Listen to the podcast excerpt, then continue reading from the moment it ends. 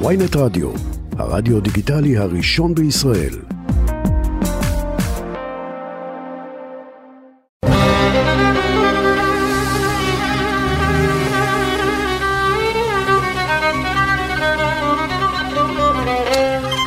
שלום לכם, תודה שאתם שוב אה, מאזינים לנו. והיום האורח הוא דודו פישר. שלום דודו. שלום, איזה כיף להיות כאן. איזה כיף לארח אותך. בכל שבוע אני מראיין אנשים שכולנו מכירים. הם מספרים לנו במה הם מאמינים, החיבור שלהם ליהדות, למסורת, קריירה, הישגים. אנחנו גם נשמע כמה שירים יפים, בעיקר ננסה להיכנס לאווירה של שבת. מי ששומרים עלינו מלמעלה היא העורכת והמפיקה טלי ליבמן והטכנאי עמית זק. הנה מתחילים. אז uh, לאורח שלנו, דודו פישר, הוא נולד ב-1951. בשירות הצבאי היה סולן מקהלת הרבנות הצבאית, למד מוזיקה, חזנות, הופיע באין ספור הצגות, מופעים, סרטים. דודו, תשמע, ילד דתי יודע מהר מאוד את היכולת שלו, או שהוא בעניים זמירות אם הוא אשכנזי, אם הוא ספרדי בשירי שבת בבית הכנסת. מתי אתה גילית שיש לך קול מיוחד? יש לי? לא אני אף פעם לא גיליתי את זה עדיין. אם אתה מתארח אצלנו אז כנראה שכן. אני אגיד לך מתי זה היה, יש רגע מכונן אחד באמת שאני, אה, אתה יודע, אחרי שסיימתי את להקת הרבנות והחבר'ה התחילו להתחתן, אז תמיד כשהייתי מגיע לחתונה היו מבקשים ממני לשיר איזה שיר, אז תמיד מה היינו שרים? שהחיינו. שהחיינו וקיימנו והגיענו, זה היה הקטע. אה, יום אחד אני מסיים לשיר את השיר, ניגש אליי אחד. הוא אה, אומר לי, היי, my name is מוריס הירש, קוראים לי מוריס הירש, אני מגיע מוויניפג, מקנדה, אה, ואני, איפה, רוצה לשאול אותך, איפה אתה חזן? אמרתי לו, אני לא חזן. אז הוא אמר לי, מה אתה הולך לעשות? אז אמרתי, נרשמתי לאוניברסיטה בירושלים ללמוד רפואת שיניים. שזה היה החלום שלי. להיות רופא או טכנאי? רופא שיניים, רופא, רופא שיניים, כן, איזה מזל, איזה מזל שאני לא רופא שיניים, כי הייתי, הייתי הורס אנשים, אני כל כך לא מתאים לזה, אני לא יודע מה פתאום. בכל אופן, אז הוא מסתכל, אומר לי, מה זאת אומרת אתה הולך, אתה הולך ללמוד רפואה שאתה לא חזן באיזה מקום? אמרתי לו, לא, אני לא חזן. הוא אומר לי, are you crazy? With your voice you're gonna smell stinking mouths of other people for the rest of your life? הוא אומר אתה משתגע, אתה הולך להריח פיות של אנשים כל החיים שלך. הוא אומר, אני... פיות מסריחים. פיות מסריחים. אמרתי לו, הוא אומר לי, אני president של בית הכנסת בוויניפג, נשיא של בית הכנסת, ואני רוצה שתבוא אלינו להתפלל בימים הנוראים. אמרתי לא באמת זה לא בראש שלי בכלל לא בעניין בכלל לא בעניין אני בכלל. הוא אומר לי תבוא אתה כדאי אני אתן לך 5,000 דולר וכרטיס טיסה אמרתי לו אני בא.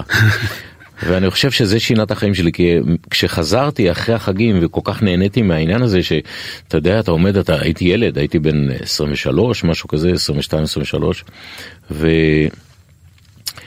האהבה הזאת שגיליתי פתאום שאתה שר וגיליתי שיש איזושהי יכולת אה, לקשור אנשים ולהביא אנשים ביחד והמחמאות שקיבלתי והאשכויכס שקיבלתי אשכויח וכל זה. אבל לא היית חזן כנער? לא, לא הייתי חזן כנער, הייתי, הייתי, הייתי זמר, הייתי זמר בלהקת הרבנות, סבא שלי מאוד רצה שאני, סבא שלי, גם סבא שלי, סבא שלי רצה שאני אהיה חזן, באמת סבא שלי רצה שאני אהיה חזן וסבא שלי היה שמע של בית הכנסת הגדול בפתח תקווה.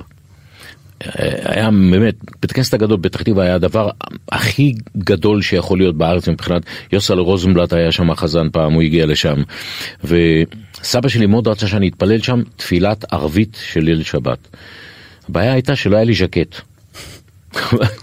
אז סבא שלי, מכיוון שהוא היה שמש, היה לו חדר מיוחד, איפה שכל אלה ששכחו מטריות, מפתחות, אה, פלאפונים עוד לא היו אז, וז'קטים, אה, היה לו חדר כזה עם, עם זה, והוא, והוא הוציא לי ז'קט, והוא שם לי ז'קט מה, מהאנשים האלה ששכחו את הז'קטים, והתפללתי, התפללתי כחזן בבית אבל לא הייתי חזן, זאת אומרת, לא, למדתי, התחלתי ללמוד חזנות למעשה, כשקיבלתי את המשרה הזאת בוויניפג בקנדה, ואז הלכתי לרביץ, היה חזן רביץ שהיה בן 108 אני חושב כשאני הלכתי אליו ללמוד אצלו ושאלתי אותו אם הוא יכול ללמד אותי בשלושה חודשים הוא יכול ללמד אותי את הנוסח, תראה נוסח בסיסי ידעתי מסבא שלי ומזה שאני הולך לבית הכנסת הייתי, אבל איך להתפלל ואיך איך, איך, אה, לערוך את התפילה, איך לסדר את התפילה, זה למדתי מרביץ, משלמה רביץ זיכרונו לברכה.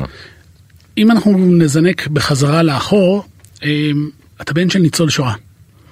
ואני יודע שזה נשמע אולי קצת קלישאה לשאול.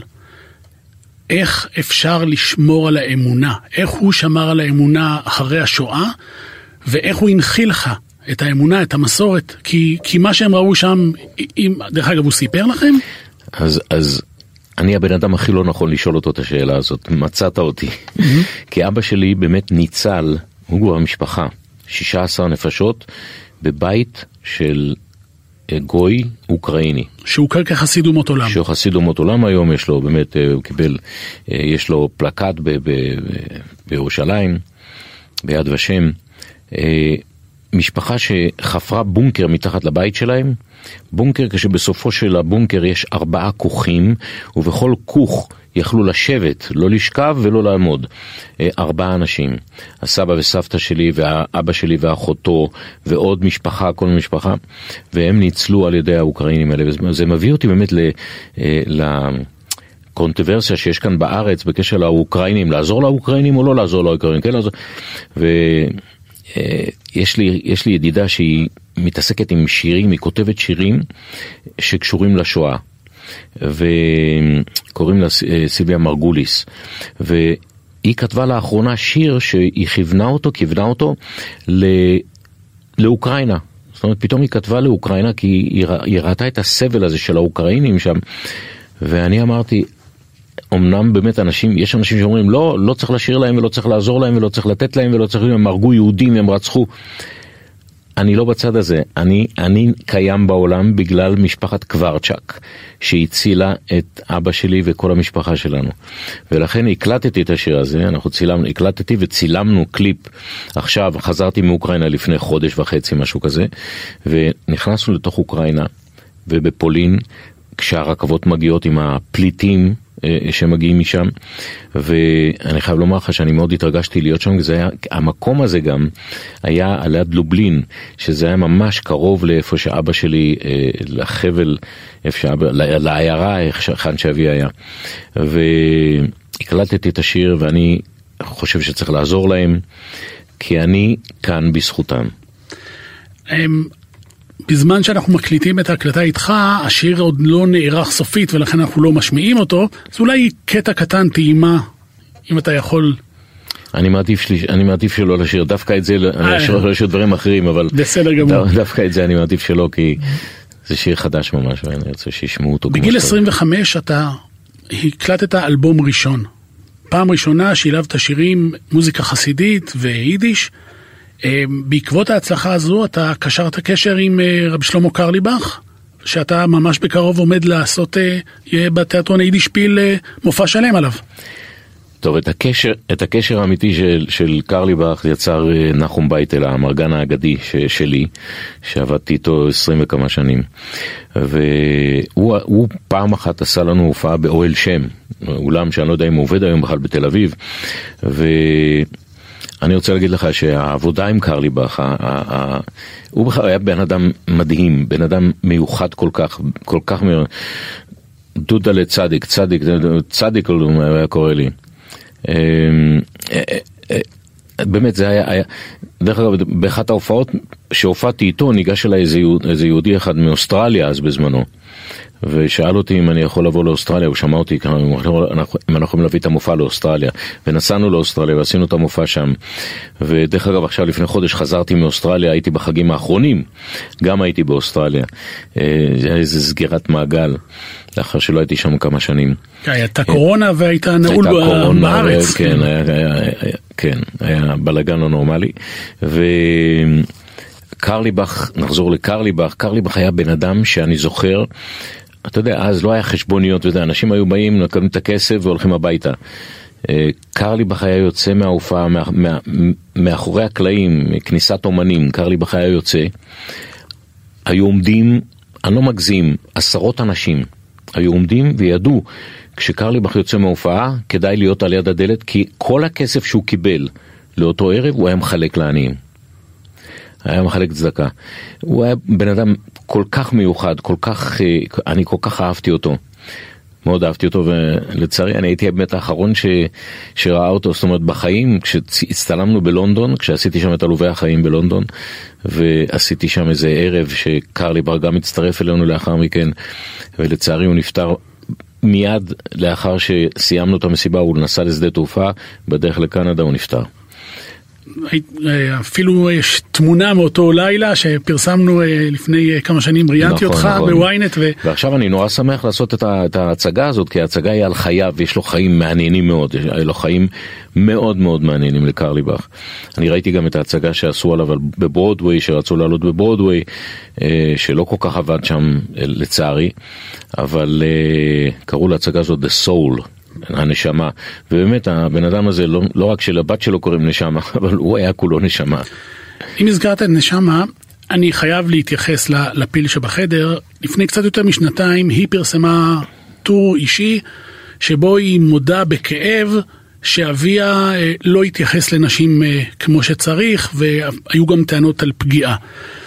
אתה נתקלת בזה? ראית דברים כאלה או, או פשוט או לך לא יצא לראות, להיחשף לצד הזה שלו? ממש לא, ממש לא נחשפתי לצד הזה שלו. תראה, כל אחד, לכל אחד יש, לכל אחד מאיתנו יש את, ה, את העניינים הפנימיים האלה, שאת, את היצר הרע שלפעמים מטריד אותנו, אבל... כשפעם שאלו אותו איך הוא מנשק, הוא היה מנשק ילדים וזה, אבל אף אחד לא ראה איזה ילדים הוא היה מנשק, הוא היה מנשק ילדים שיש להם סמארק מתוך האף יוצא להם ואף אחד לא, אחד לא אמר איך הוא לא, איך הוא לא נגעל מה, מה, מהנזלת שיוצאת לילדים האלה, לילדות האלה מה, מהאף או משהו כזה. הוא היה, הוא היה נשמה, באמת היה נשמה, ואני לא, לא, לא רוצה להתייחס לכל, לכל מה שיכול להיות שנשמה יודעת דברים עליו שאני לא יודע כמובן, mm-hmm. אבל... אני מאוד אוהב את נשמה גם, אנחנו חברים ידידים טובים. ו... מה יכלול המופע? לא מופע, זה, זה הצגה. כן, הצג... בוודאי. זה הצגה על החיים שלו, זאת אומרת, זה גם שירים שלו, וכמובן שעל החיים, כל החיים שלו. עכשיו, אנחנו ממש ממש בהתחלה שלך, היה לך הצלחה מטאורית, תודה לאל. והפעם הראשונה שבעצם האמונה שלך הועמדה במבחן, אולי משחקי כדורסל או כדורגל שהתפללת לבורא שמישהו ינצח, אבל ז'אן ולז'אן. כאשר אתה נבחרת לשחק בברודוויי, משהו שאני לא זוכר ישראלי לפניך או ישראלית שזכו לכך, בעלובי החיים זה הפקה פנומנלית שרצה עד היום, באמת אין ספור שנים. ובעצם אתה צריך לשחק בשבת. הייתה לך התלבטות, ספר על, על, על הקושי הזה. קודם כל מטאורית זה, זה דבר מאוד יחסי, זאת אומרת אתה יודע, אתה עובד מאוד מאוד קשה. כל החיים שלך עד שבום, זה, זה, כשזה קורה זה אחרי עבודה של 20 שנה, אתה יודע, זה לא, זה לא קורה פתאום, אין, אין, אין כאלה, אתה יודע, כמו שאומרים על ברדבול, אני יודע, פתאום, פתאום שם, ברדבול פתאום נהיה... זה לא נהיה פתאום, זה, זה 20 שנה בשוק ופתאום אנשים שומעים על זה. תראה, אני התחלתי, כמובן קיבלתי קודם את התפקיד בארץ. התפקיד בארץ גם היה קשה לקבל אותו, כי אני הייתי דתי. וזה לא, בקאמרי לא בדיוק היו, זאת לא בדיוק הייתה חממה לבחור דתי להיכנס. גם אני זוכר שהגעתי ועל החדר, על החדר הלבשה שלי לא היה, לא היה, לא הייתה מזוזה. אז אני הבאתי מזוזה ודפקתי את המזוזה, ועודד פלדמן בזמנו, זיכרונו לברכה, שבאמת, שתהא נשמתו בצרור החיים, הוא כזה איש היה.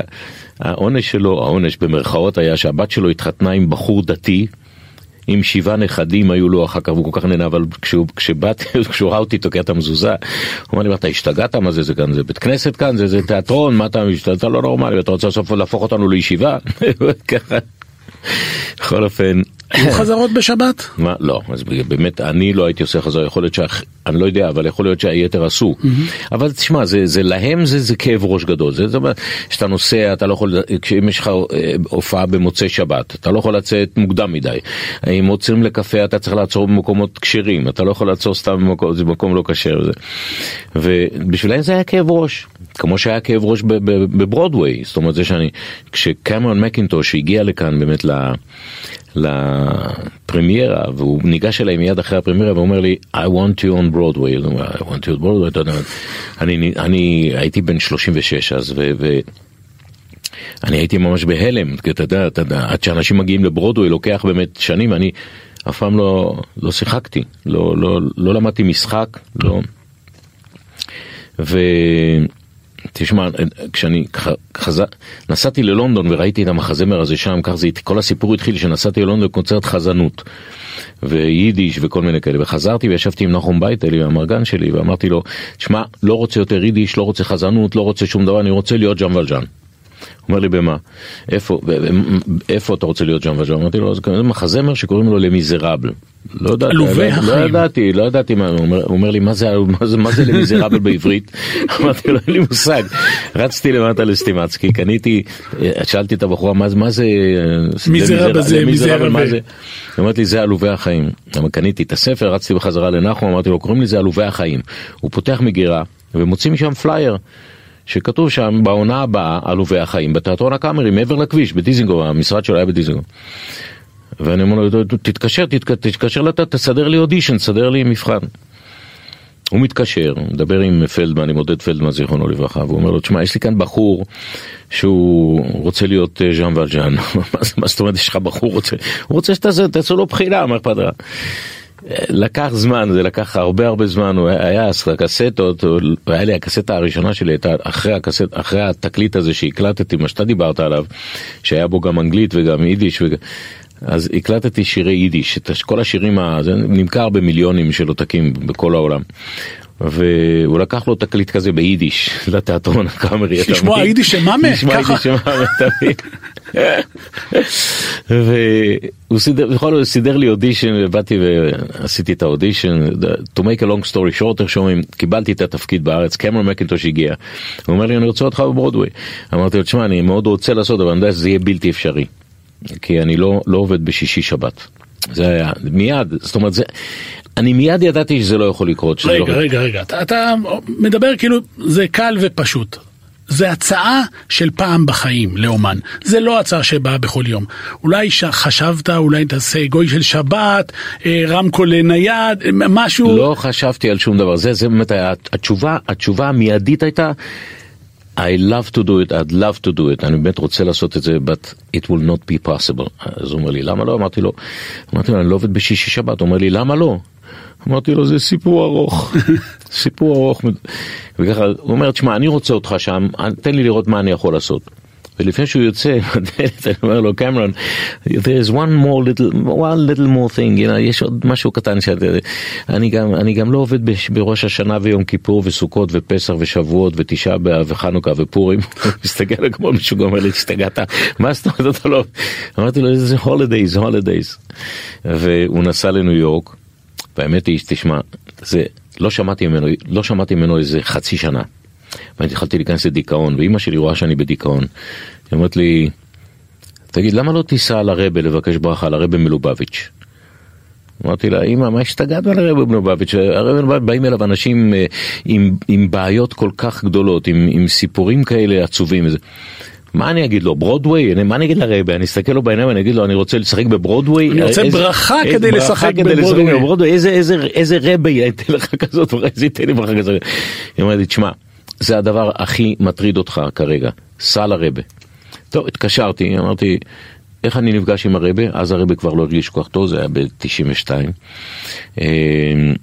ואמרו לי שהוא רק מקבל אנשים בפרטי, בפרטי לדבר איתו כמה דקות, אם אני אהיה ספונסר של ברית, שאם אני אהיה סנדק בברית של תינוק רוסי, כי אז הרוסים התחילו להגיע לארצות הברית, ורובם היו לא נימולים, והרבה לקח את זה מאוד מאוד ברצינות, את העניין הזה של למול את החבר'ה האלה. ושאלתי כמה זה עולה, הוא אמר, זה 500, לא, לא זוכר כמה זה, 500 דולר. אמרתי, אני בא, אני מגיע, תסדרו לי איזה תינוק ואני מגיע. בסדר, אני יושב שם ב... באיזה בית חשוך כזה בקראון הייטס ואני מחכה לתינוק וזה, ונפתחת הדלת, נכנס ז'לוב כזה של מטר תשעים, מטר, שתי מטר כזה ענק ואני אה, מחפש את העגלה, אני אומר לו, אני אומר לו, baby, איפה, איפה התינוק? הוא אומר לי, baby, מי baby? אמרתי לרבנים, חבר'ה, אין סיכוי שאני מחזיק את הבן אדם הזה כשאתם חותכים לו את העסק. אין סיכוי כזה.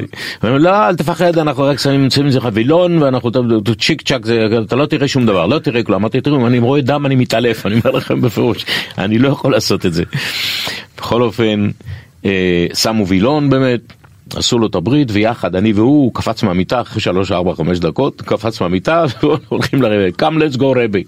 הוא אומר לי, הלכנו לרבה וניגשתי אל הרבה. זה, זה, זה רגע מכונן בחיים שאתה לא יכול לשכוח את זה. ולא ידעתי איך להתחיל לדבר איתו. איך אתה מתחיל לדבר עם בן אדם ששינה את העולם היהודי? שינה את העולם היהודי, זה בן אדם שבאמת... זה, זה, זה פשוט הרצל של, של, של, של, העולם היהוד, של העולם היהודי. ואני אומר לו, רבה, הוא מסתכל עליי, יש לו עיניים כאלה חודרות. אני אומר לו, רבה, uh, you know למיזרבל? do you know the מיזרבל? אז הוא צוחק אליי, הוא אומר לי, אני לא יודע מיזרבל, of course, אני, אני שכחתי שהרבה הזה יש לו תשע דוקטורנטים מהאוניברסיטה הסורבון, מהסורבון בפריז. הוא למד בסורבון בפריז, אתה יודע מה הוא למד? הוא למד הנדסת, מכונות, הנדסת אוניות. הוא למד... אז הוא אומר לי, of course I know this is ויקטור יוגו, זה ויקטור יוגו. אתה יודע כמה שנים לקח לוויקטור יוגו לכתוב את הספר הזה? אמרתי לו, לא, אני לא יודע. הוא אומר, לקח לו 27 שנים לכתוב את הספר.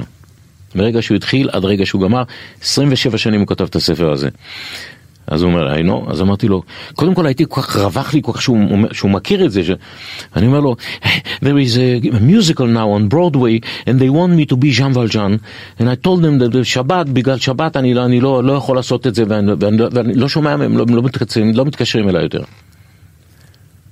אז הוא לקח לי את היד, הוא אמר לי, ביידיש, הוא אמר לי, הרצה חיים גוט, הוא אמר, תשמע טוב, תשמע טוב. Halt sich stark mit und alles wird sein gut. הוא אומר, תחזיק את היהדות שלך חזק, אל תתבייש להגיד שאתה יהודי ואתה לא עובד. אל תתבייש בזה. תגיד להם שאתה יהודי וליהודי אסור לעבוד בשבת ואסור לעבוד ביום שישי בלילה ו- והכל יהיה בסדר. אל זה זין גוד. ויצאתי ממנו עם הרגשה לא נורמלית, מטורפת. שבועיים אחרי זה, נשבע לך שבועיים אחרי זה, אני מקבל טלפון מקמרון מקנטוש. דודו, everything is fine. We did all, all what's needed to do. Come over, uh, the role is yours, ככה אמר לי, the role is yours, come over.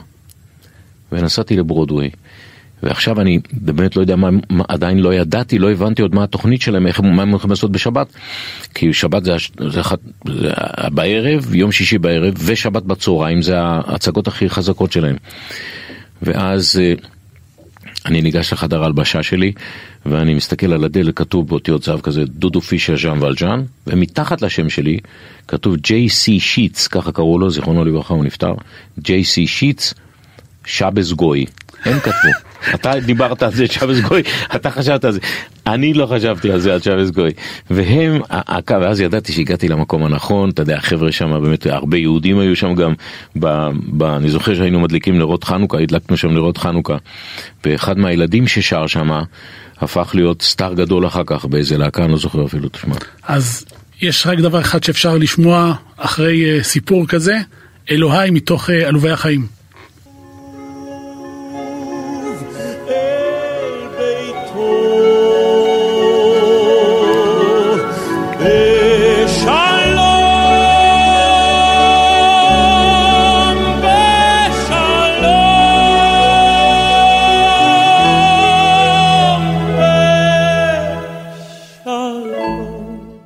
דודו, אנחנו uh, רגילים לראות אומנים מצליחים, אבל uh, יש uh, כל הזמן אתה צריך להמציא את עצמך מחדש. זה לא קל, בקרוב יהיה לך מופע עם טילדה רג'ואן, אולי תספר כמה מילים על זה? כן, טילדה רג'ואן היא זמרת נהדרת, היא שנסונרית, היא שרה שנסונים מצרפתית. היא אה, נולדה בטורקיה, יש, לה היסטוריה עיראקית שנולדה בטורקיה, והמופע שלנו משלב יידיש ו- ולדינו ו- ו- וטורקית, והיא שרה צ'יריבים צ'יריבום בטורקית וצ'יריבים ואיזה שיר אחר, והייתה לנו את הפרמירה, הייתה לנו כבר, ומאוד מאוד היה מוצלח, ערב מאוד, אני, אני מאוד הופתעתי מההצלחה של הערב, האמת, והיה מאוד נחמד, ואנחנו נמשיך לרוץ עם המופע הזה בעתיד. אה, כן, אתה, אתה צריך להמציא את עצמך כל הזמן מחדש, אתה יודע, זה...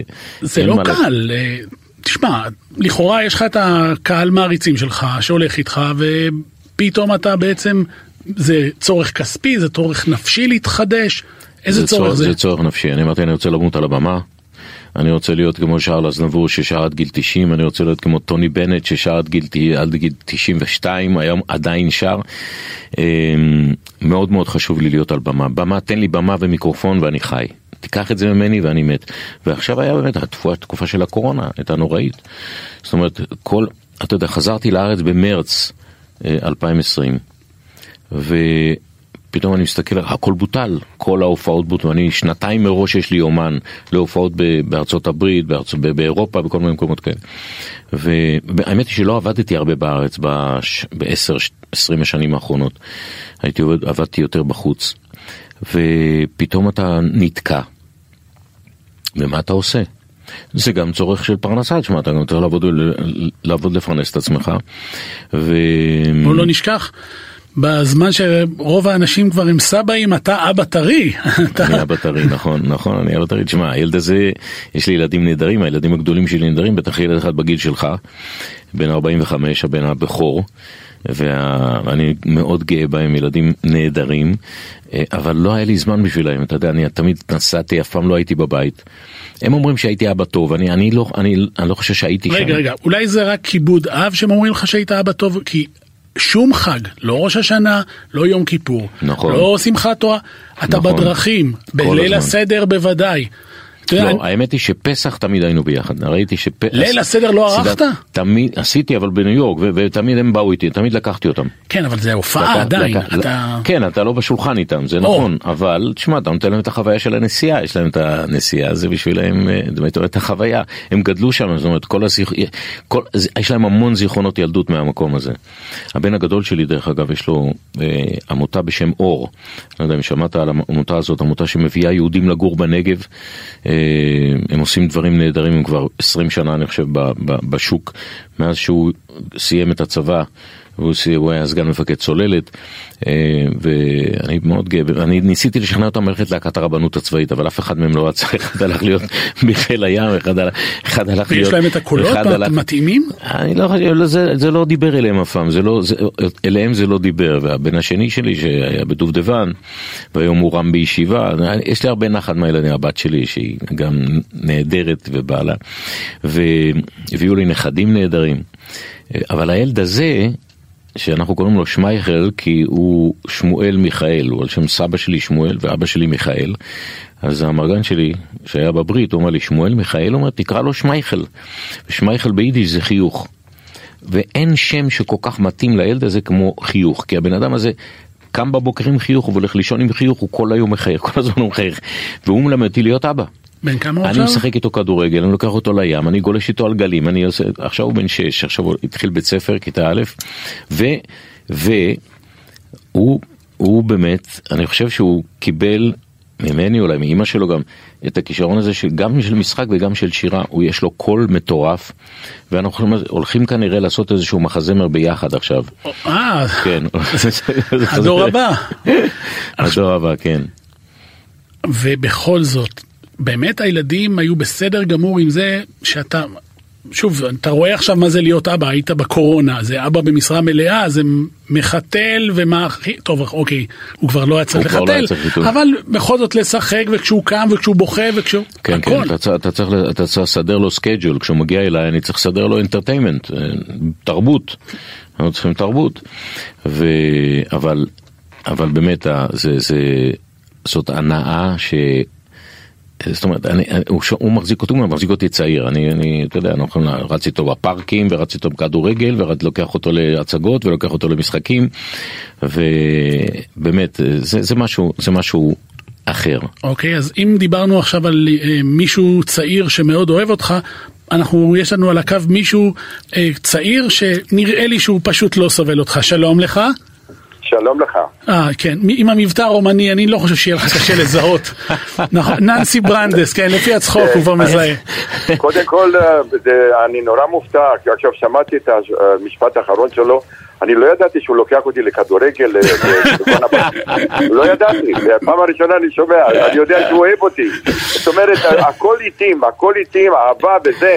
אבל כדורגל וגן הבוטני וספארי, לא זוכר שהוא לקח אותי. ננסי, ננסי, איך הגעתם אליו בכלל? זאת אומרת, איך- מצאתם את ה... תשמע? עכשיו חיפשתי מישהו שבחיים לא יעשה איתך כלום ולא סובל אותך, לא אני צוחק כמובן, אה, המאזינים לא יודעים, יש לכם מופע משותף.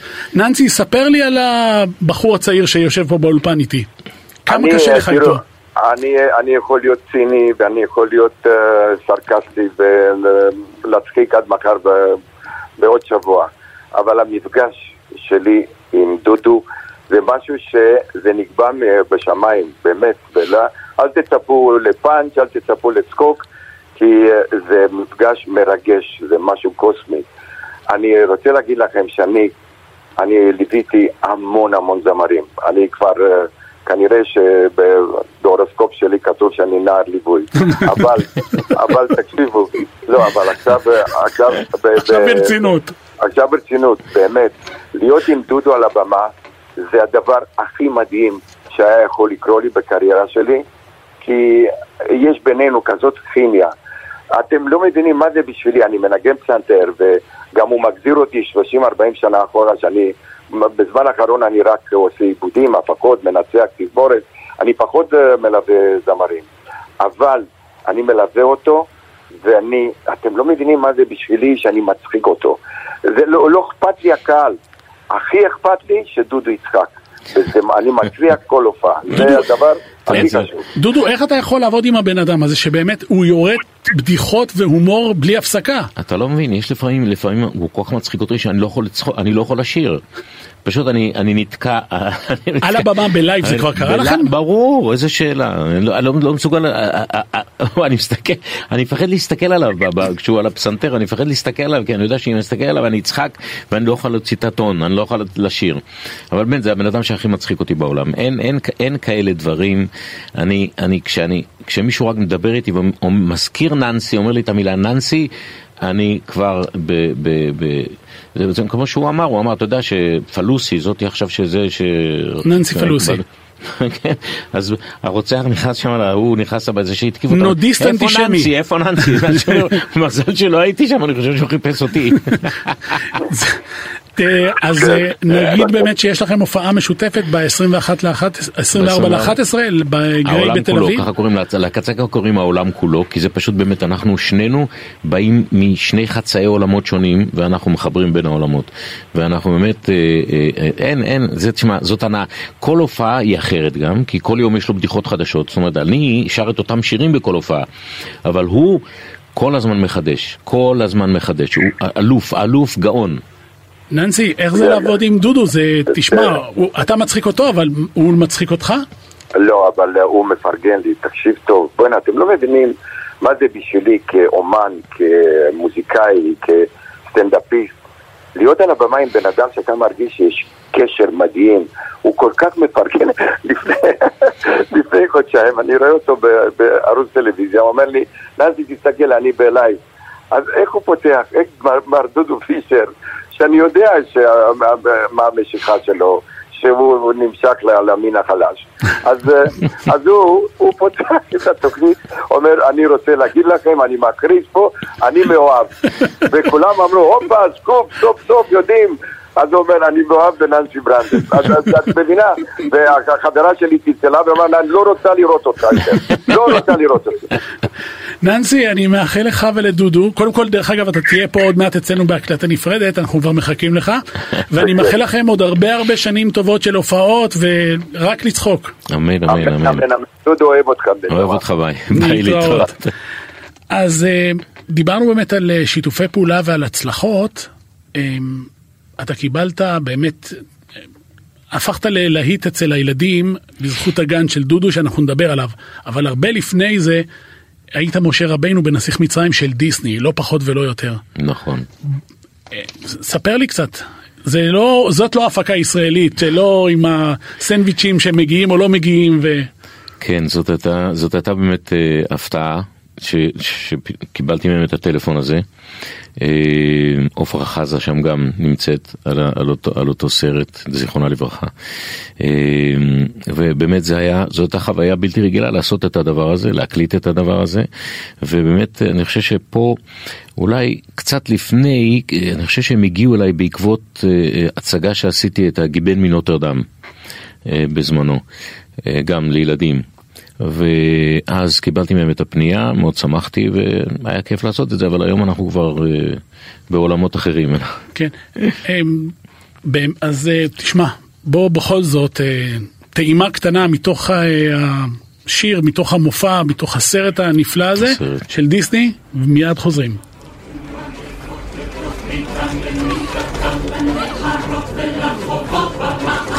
אין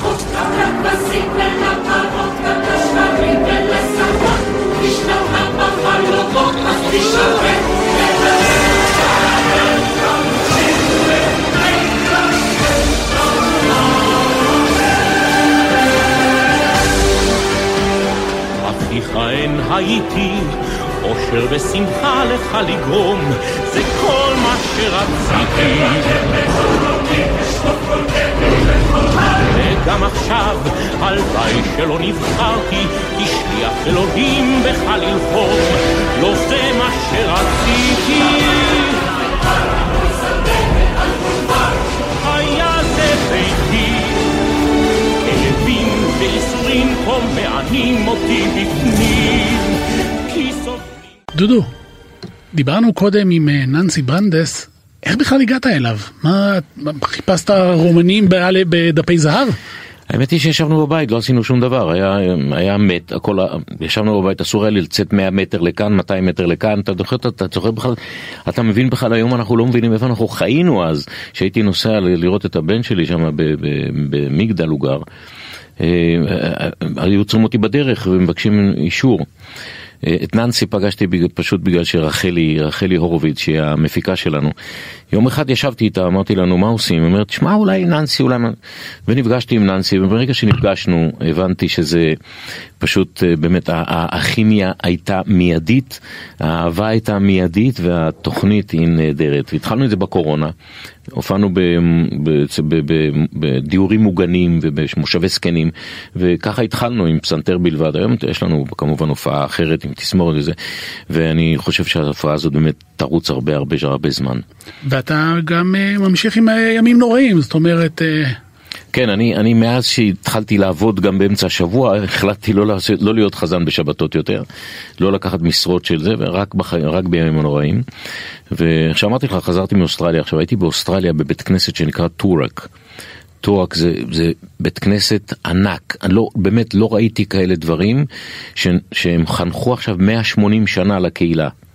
אתה מבין? בית כנסת שעומד 120 שנה, הקהילה התחילה במקום אחר, אחר כך הם עברו 120 שנה עומד הבית הכנסת, טורק קוראים לו, והייתה חוויה בלתי רגילה, 1,400 איש, בלי מיקרופונים, בלי שום דבר, עם אקוסטיקה מטורפת, ואני אסע לשם כנראה גם בשנה הבאה וגם בשנה שאחרי. אתה הופעת לאורך הקריירה שלך בפני גדולי עולם, מלכת אנגליה, מלך תאילנד, ג'ורג' בוש, ביל קלינטון. מישהו מהם הרשים אותך או אמר לך איזה משהו מעניין?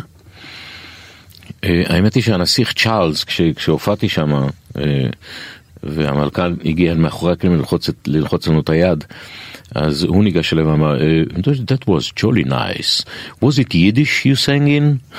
זה היה בסרט הביטי אמרתי, no, it was Hebrew. זה מה שהיה לו להגיד לי, האם זה היה יידיש, הוא רוצה להראות לי כאילו שהוא יודע יידיש, הוא יודע שהיידיש שייך לנה.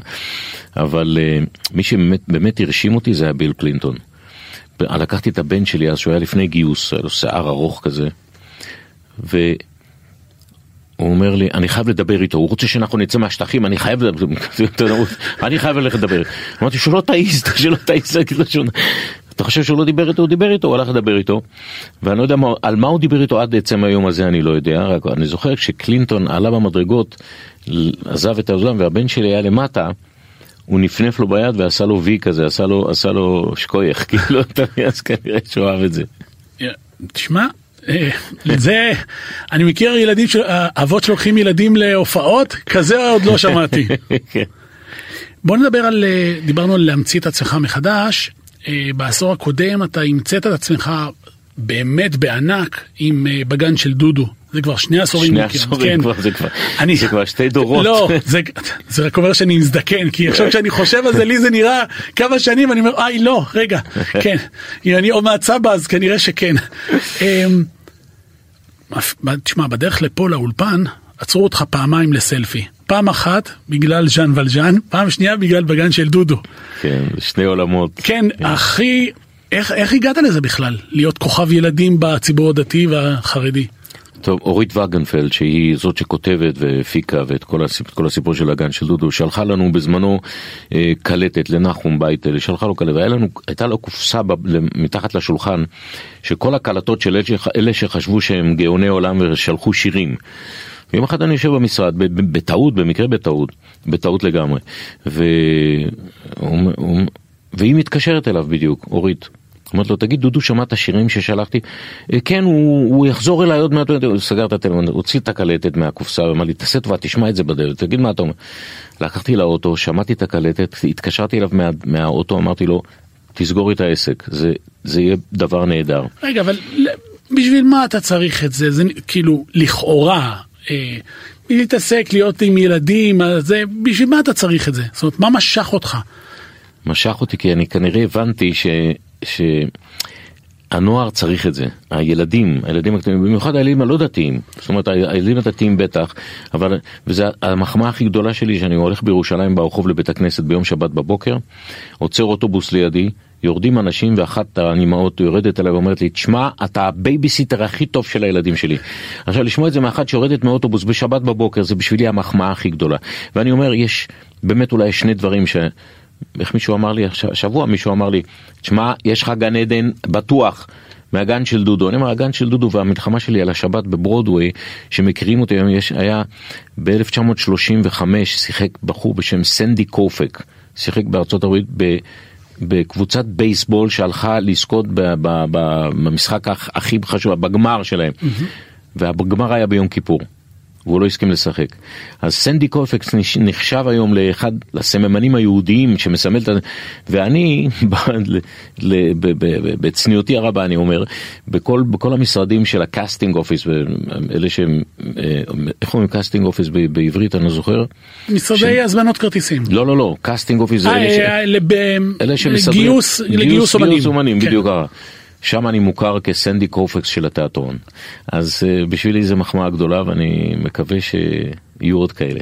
איזה עוד אה, תפקיד בעצם אה, מלווה אותך כל השנים, או נחרט בך במיוחד, או, מכל הדברים דברים, שעשית? יש המון דברים, אבל יש מחזמר אחד שאני חייב להביא אותו לארץ, קוראים לזה אה, כלוב העליזים, שבו אני משחק אה, הומוסקסואל. ואני חייב לעשות את זה, כלוב העליזים, זה, זה לקאז'ו פול, זה נקרא זה בצרפתית, וזה תפקיד שאני מאוד מאוד מאוד רוצה לעשות אותו בארץ, ואני חושב שאנחנו נעשה את זה בקרוב. אז נעשה שאלון קצר, ואז אנחנו אה, ניפרד עם אה, שיר סיום. אתה עונה בקצרה, אחרי 120, מה תגיד לבורא עולם כשתפגוש אותו? אה, אני מגיע לי גן עדן, אף על פי שעשיתי גם דברים לא טובים בעולם הזה, אבל יש לי באמת את הגן של דודו ואת המלחמה על השבת, אני רוצה לגן עדן. יש כאלה שפוחדים מהיושב במרומים, ממי או ממה אתה מפחד? אני לא מפחד ממנו, אני אוהב אותו ואני רואה שהוא אוהב אותי. אם לא היית זמר, מה היית? הייתי חסר בית, הייתי הומלס. רופא שיניים, מה אתה מדבר? לא, אני אומר לך, אם הייתי רופא שיניים, שבוע היו זורקים אותי מכל מקום שהייתי עובד בו. דמות תנכית שאתה מעריץ? דמות תנכית שאני מעריץ, דוד המלך. מה הדבר החשוב שאתה רוצה להספיק בשנה הקרובה? או, יש כל כך הרבה דברים, גם להקליט שירים, שירים נוספים, לעשות מחזות זמר חדשים, אה, לעבוד, במיוחד לעבוד ולהיות על במה. שאלה אחרונה היא של מחלקת שימור לקוחות בוויינט. סיפרת שרצית, שכמעט והיית רופא שיניים, בהשוואה בין התוכנית הזו לטיפול שורש אצל רופא שיניים, איפה סבלת יותר ולמה? הייתה לי הנאה צרופה, והאמת היא שבאמת כל כך נהניתי כאן להיות איתך ולדבר ולהיזכר בדברים שאני כבר שכחתי מהם, כמו נסיך מצרים, כל הדברים באמת שכבר באמת שכחתי מהם. הייתה לי הנאה צרופה, אני ברור, ברור שאני סובל יותר בעקירת שן. אז דודו, תודה רבה לך שהתארחת אצלנו. תודה אה, רבה לכם. תודה רבה לכם, מאזינות ומאזינים, על ה... שהקשבתם לנו. תודה רבה לעורכת ולמפיקה טלי לימן, אה, לטכנאי עמית זק. אני יצחק טסלר, שבת שלום לכולכם ורק בריאות. שבת שלום. אשר מלך בטרם כל יציר נברא לעת נשא בחפצו כל אזי מלך